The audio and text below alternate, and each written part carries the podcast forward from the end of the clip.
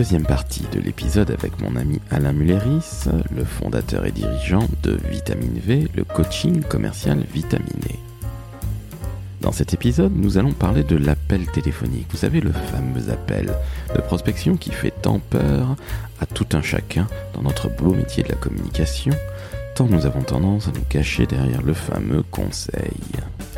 Alain va vous expliquer comment le préparer, comment tout de suite performer, comment pitcher et surtout générer des rendez-vous, ce qui est fondamental lorsqu'on est en agence ou freelance pour trouver du business.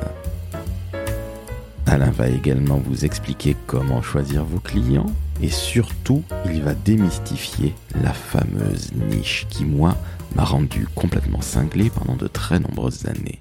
Je n'en dis pas plus mais vous allez voir que la niche n'est finalement pas du tout ce à quoi vous pensez et qu'elle n'est surtout pas là pour vous enfermer entre quatre murs, mais plutôt vous ouvrir au monde entier. Enfin, nous terminerons sur un mot qui faisait tant plaisir à feu Jean-Pierre Elkabach qui vient de nous quitter, à savoir le verbe oser. Si vous voulez vous développer, que vous soyez en agence ou en freelance, ou même chez l'annonceur, car vous avez, je le rappelle, toujours quelque chose à vendre, eh bien il va falloir oser. Je suis Laurent François, fondateur et dirigeant de l'agence Maverick, et j'espère que vous apprécierez autant que moi cette seconde partie d'entretien avec Alain Mulleris, le fondateur et dirigeant de Vitamine V, le coaching commercial vitaminé. Très très bonne écoute en compagnie d'Alain, et n'oubliez pas de noter 5 étoiles sur Apple Podcast et Spotify.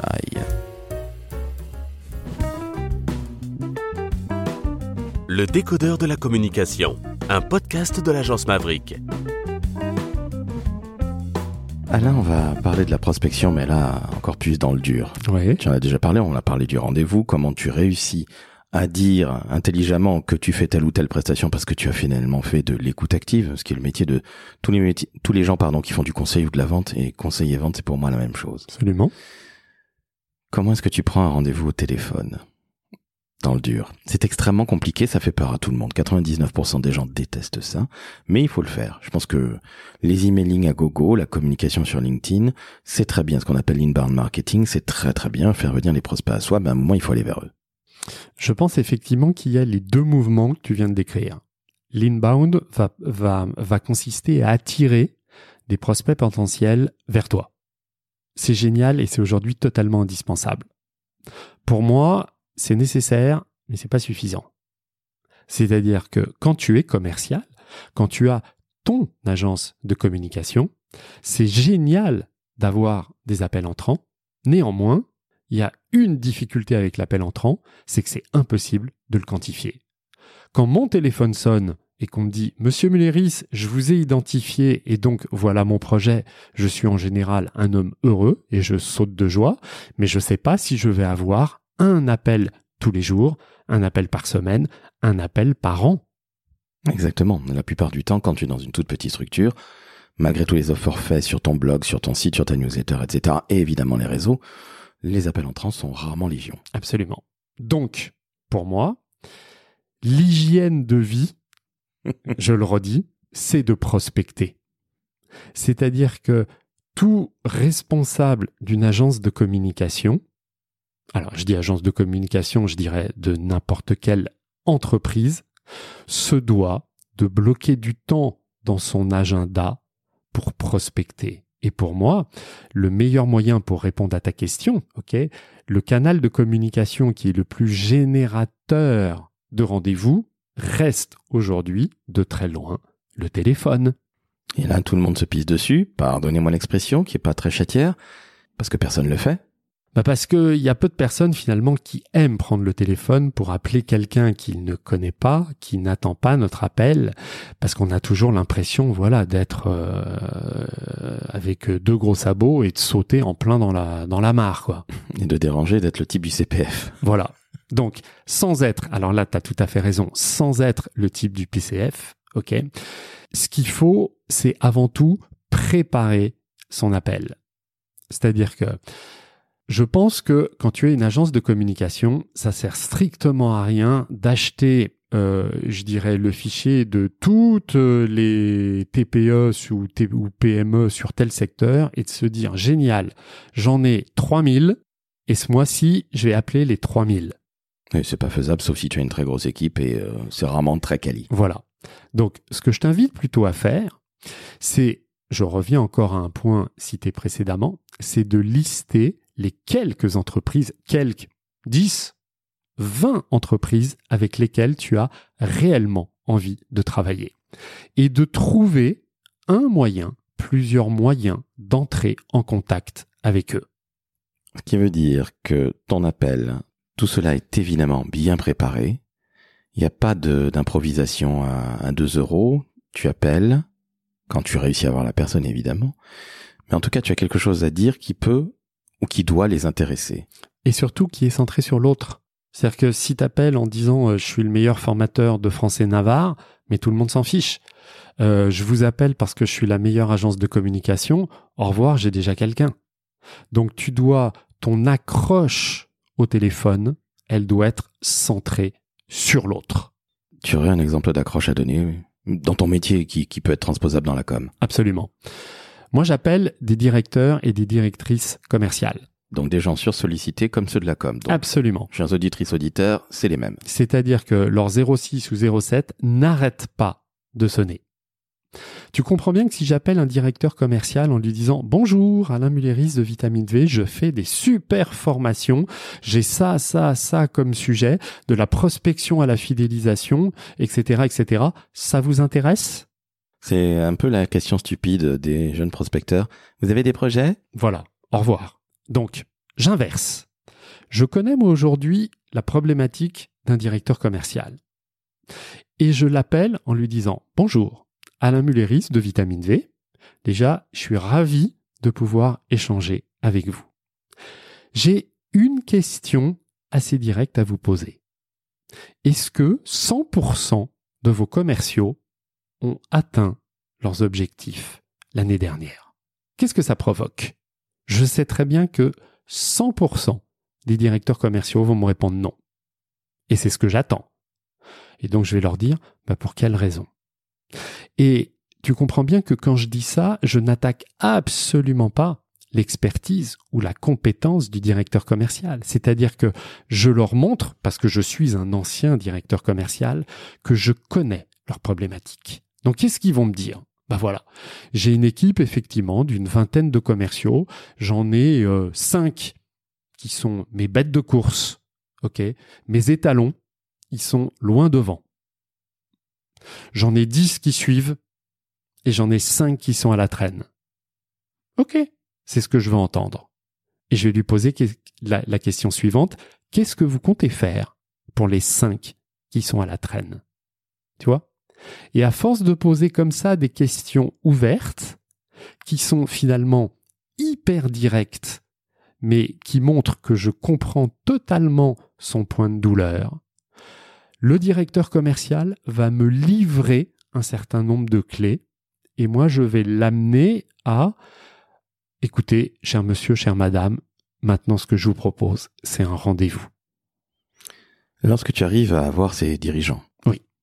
Que tu leur poses ces questions qui sont, euh, allez, straight to the point, comme diraient les Américains. Yes. Et je trouve ça très très bien, ça va droit au but. Mm. Quel est ton taux de concrétisation? Tu arrives à avoir combien de rendez-vous? En général, on considère qu'il y a un 20%.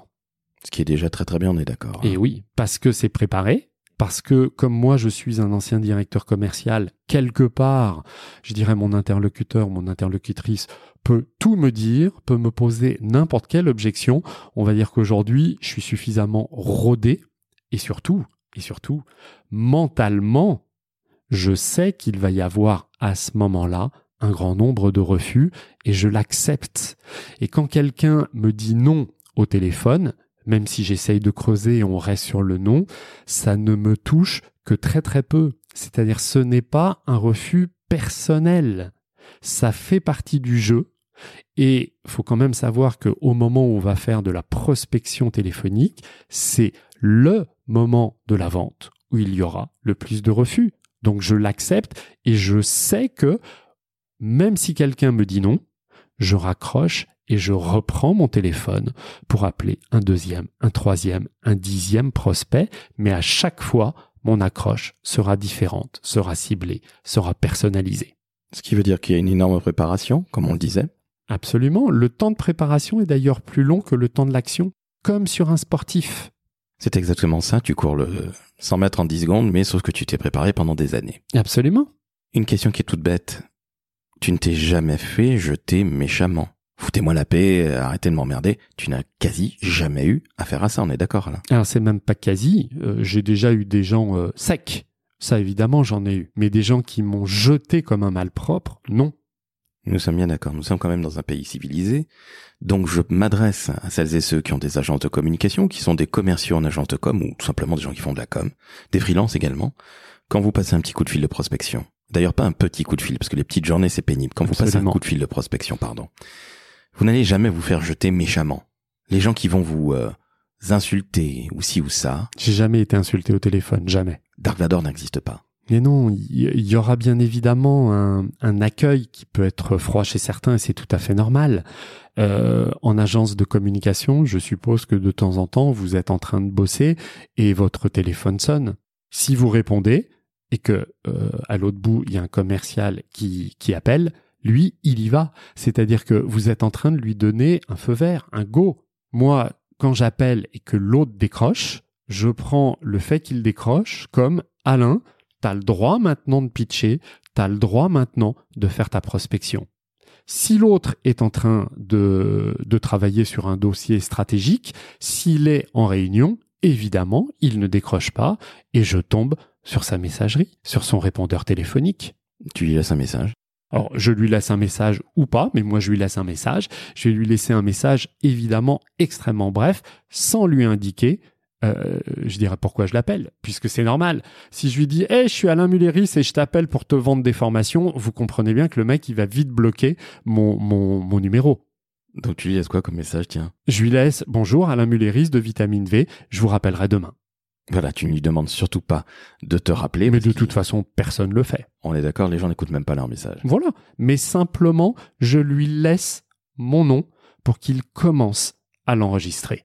Tu es déjà dans une euh, stratégie d'inbound marketing parce que la plupart du temps, on n'arrive pas à joindre les décideurs, c'est difficile. Ah, c'est clair, il va falloir s'y reprendre à plusieurs reprises. Hein. La patience, comme on disait. Et finalement, tous ces points de contact dont tu as parlé, ta newsletter, LinkedIn, donc les réseaux sociaux, le téléphone où tu vas laisser un, petit message sympathique qui est très, très bref, très court, font que les gens se disent, tiens, j'ai entendu parler de cet homme. On est dans des métiers de communication, c'est comme une répétition euh, de, de publicité. Ben, si tu as entendu euh, X fois la marque, au bout d'un certain temps, tu vas avoir, elle va avoir une notoriété quelque peu spontanée. Donc c'est ce que tu es en train de faire, Alain? Absolument. Quand on fait de la prospection téléphonique, je parle bien de la prospection téléphonique, pour moi, la chose la plus délicate, la plus difficile, c'est de démarrer l'échange, l'entretien avec le ou la responsable.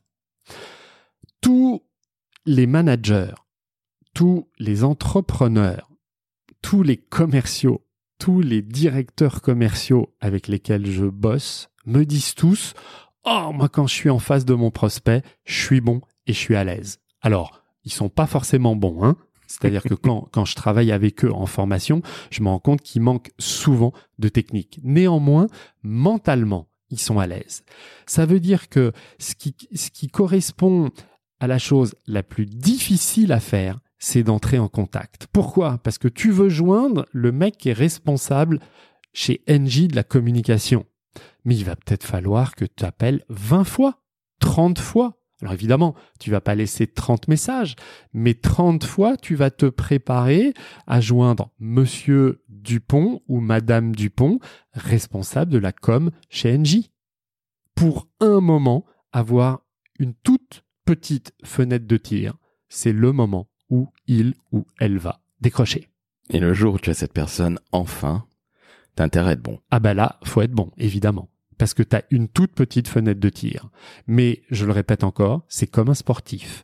C'est-à-dire que plus tu vas prospecter, plus tu vas devenir un bon prospecteur. Ce qui veut dire que tous nos amis growth marketers ou sales, hein, avec ces mots anglais à la noix, qui sont en fait des gens la plupart du temps qui ont très très peur de prendre leur téléphone et qui ont peur de passer réellement à l'action, qui préfèrent envoyer des emails, se cacher derrière des tâches qu'ils ont effectuées, vous n'avez pas le choix.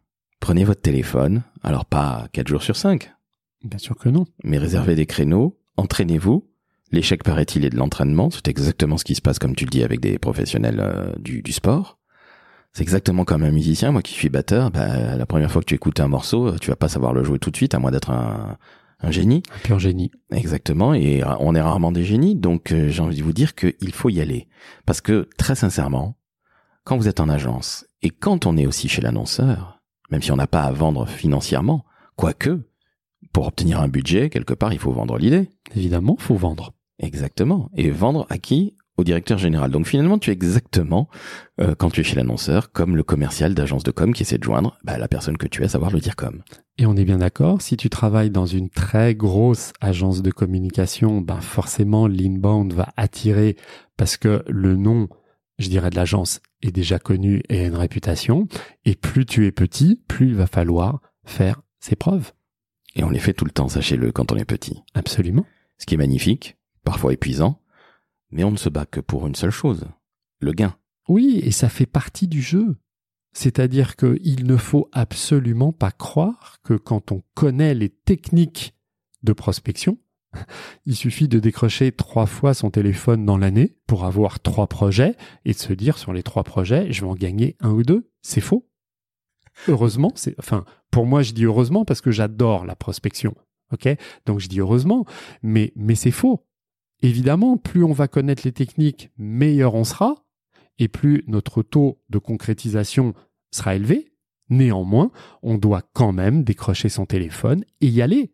Et à chaque fois, proposer quelque chose à son prospect pour créer ce fameux contact. En somme, c'est un peu de la drague. Si tu ne parles que de toi, ça ne va jamais marcher. Et si tu écoutes l'autre, quelque part, et si tu as un truc percutant, et nos métiers de communication normalement doivent nous permettre d'être quelque peu percutants à l'écrit comme à l'oral, là tu vas commencer, je dis bien commencer à intéresser les gens, ce qui ne veut pas dire pour autant que tu vas signer, parce qu'il n'y a pas de, loi euh, mathématique. J'ai fait 100 appels, donc j'en ai, j'ai pris 20 rendez-vous et j'en signe trois dessus. Je dirais il y a deux choses à mon avis lorsqu'on fait de la prospection. La première chose à identifier, c'est le point de douleur. C'est-à-dire que si l'entreprise qu'on appelle peut tout faire toute seule, elle fera pas appel à une agence de com. Donc elle doit forcément avoir un point de douleur. Et le point de douleur, faut questionner. La deuxième chose, c'est que le commercial d'une agence de com doit expliquer les bénéfices, c'est-à-dire qu'est-ce qu'il va lui ou elle apporter au client. Et là-dessus, bah, c'est ce que c'est, c'est le fameux exercice du pitch. Plutôt que de dire voilà le, le catalogue de services que j'ai à vendre, voilà ce que moi j'apporte à mes clients. Voilà ce que mes clients disent de moi.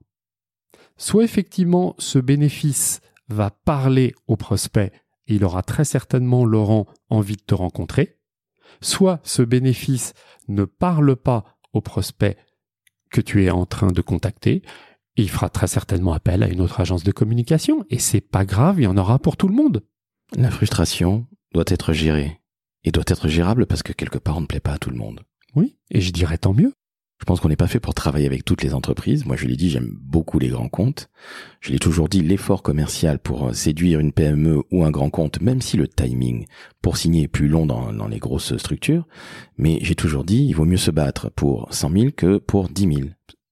Et c'est pas du tout un jugement de valeur. Je préfère, à titre personnel, faire avancer Schmilblick pour 100 000 euros. Et c'est vrai que j'aime les grands comptes et je l'assume, mais j'ai eu la trouille de ma vie lorsque je me suis mis à bosser avec des grands comptes, alors que je l'ai toujours fait quand j'étais non pas à mon compte, mais chez les autres. C'est bizarre.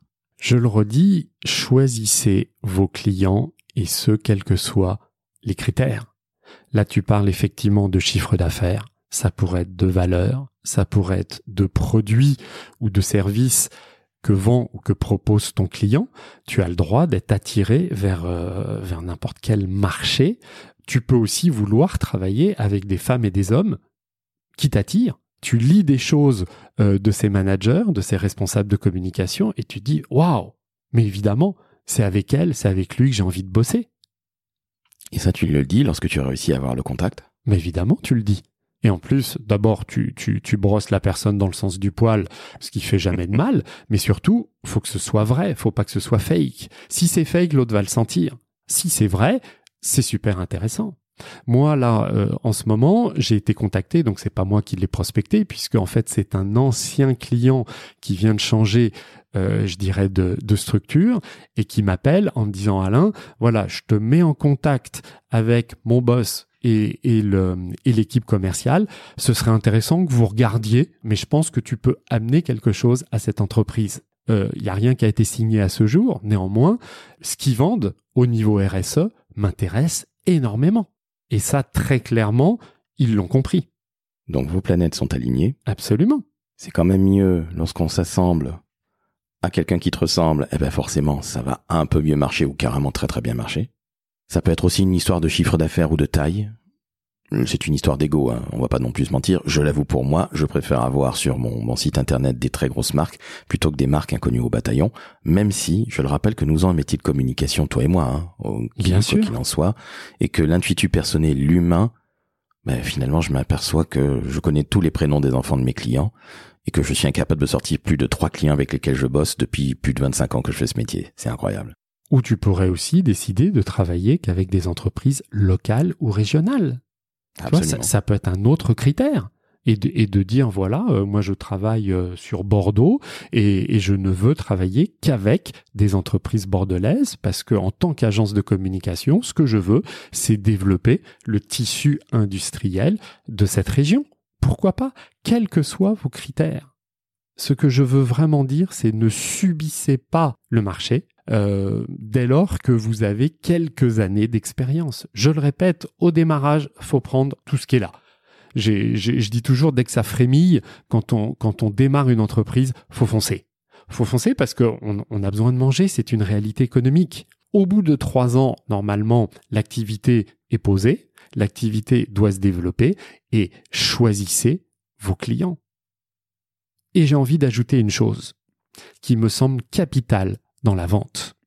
Soyez positionné sur une niche, c'est-à-dire trouvez votre expertise. Arrêtez d'être un généraliste, soyez plutôt un spécialiste.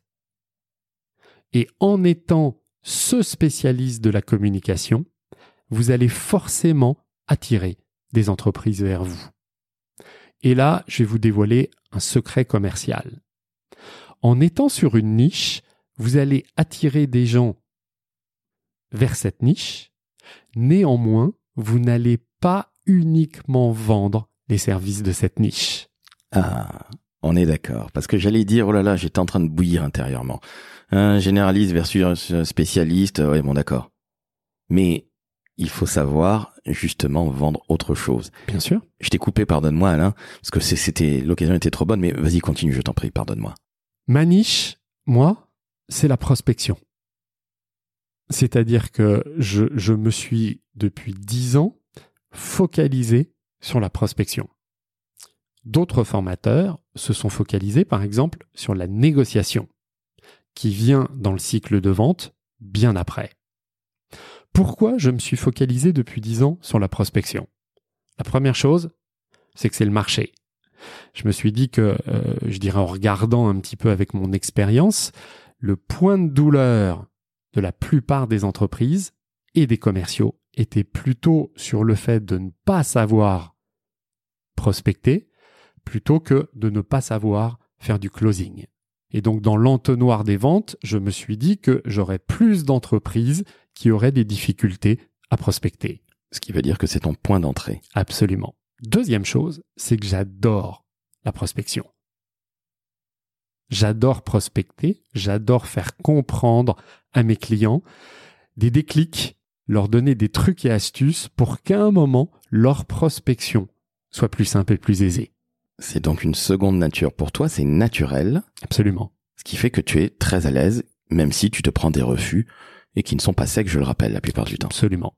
Donc, ma niche pour vitamine V serait la prospection prospection téléphonique, prospection LinkedIn, la prospection en tout genre. Eh bien, dans mes formations, je fais des formations sur la prospection, mais pas que. Je fais aussi des formations sur la négociation. Je fais aussi des formations sur le fameux closing.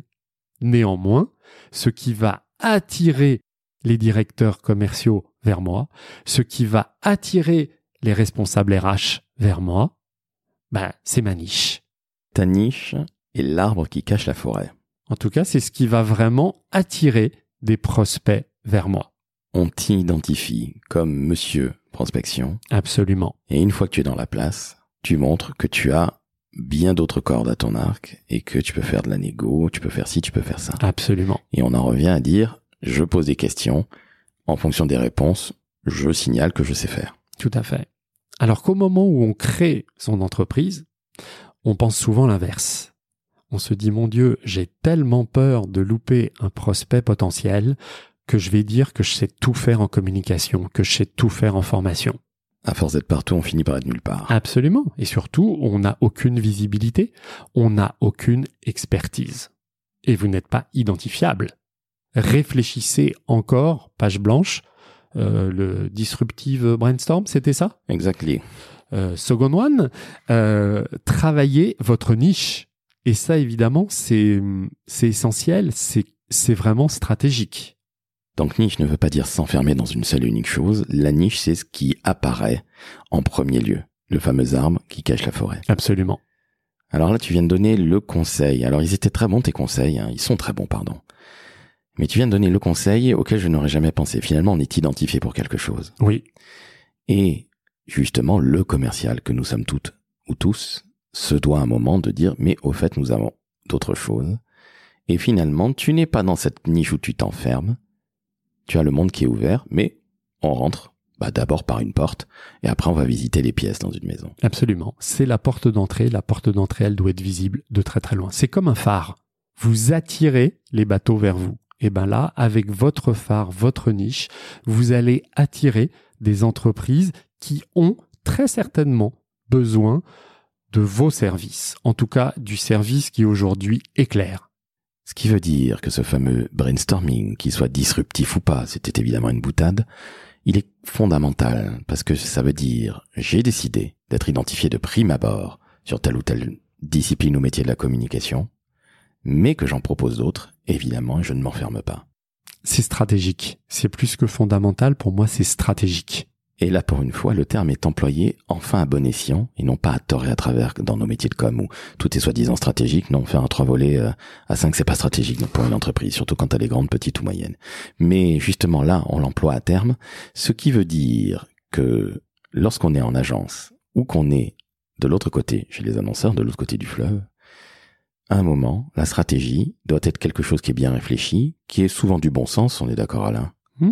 Et on n'a pas besoin de réfléchir pendant 108 ans ni de demander à un cabinet comme McKinsey pour euh, mettre en place la stratégie. Non, c'est qu'à un moment, faut poser les choses. Il faut rester d'équerre avec sa stratégie. C'est ça le plus dur.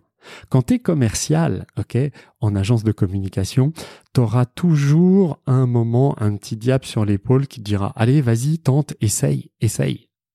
Tente, ça veut dire que tu vas euh, faire un, euh, tu vas aller chercher un brief, vous allez travailler en agence pour une proposition. Tout ça, c'est du temps, c'est du temps homme, c'est du temps, euh, c'est de l'effort. Posez-vous à chaque fois la question, grâce à la qualification, est-ce que j'ai des chances suffisantes de gagner cette affaire? Si vous pensez que oui, bah c'est le go, foncez.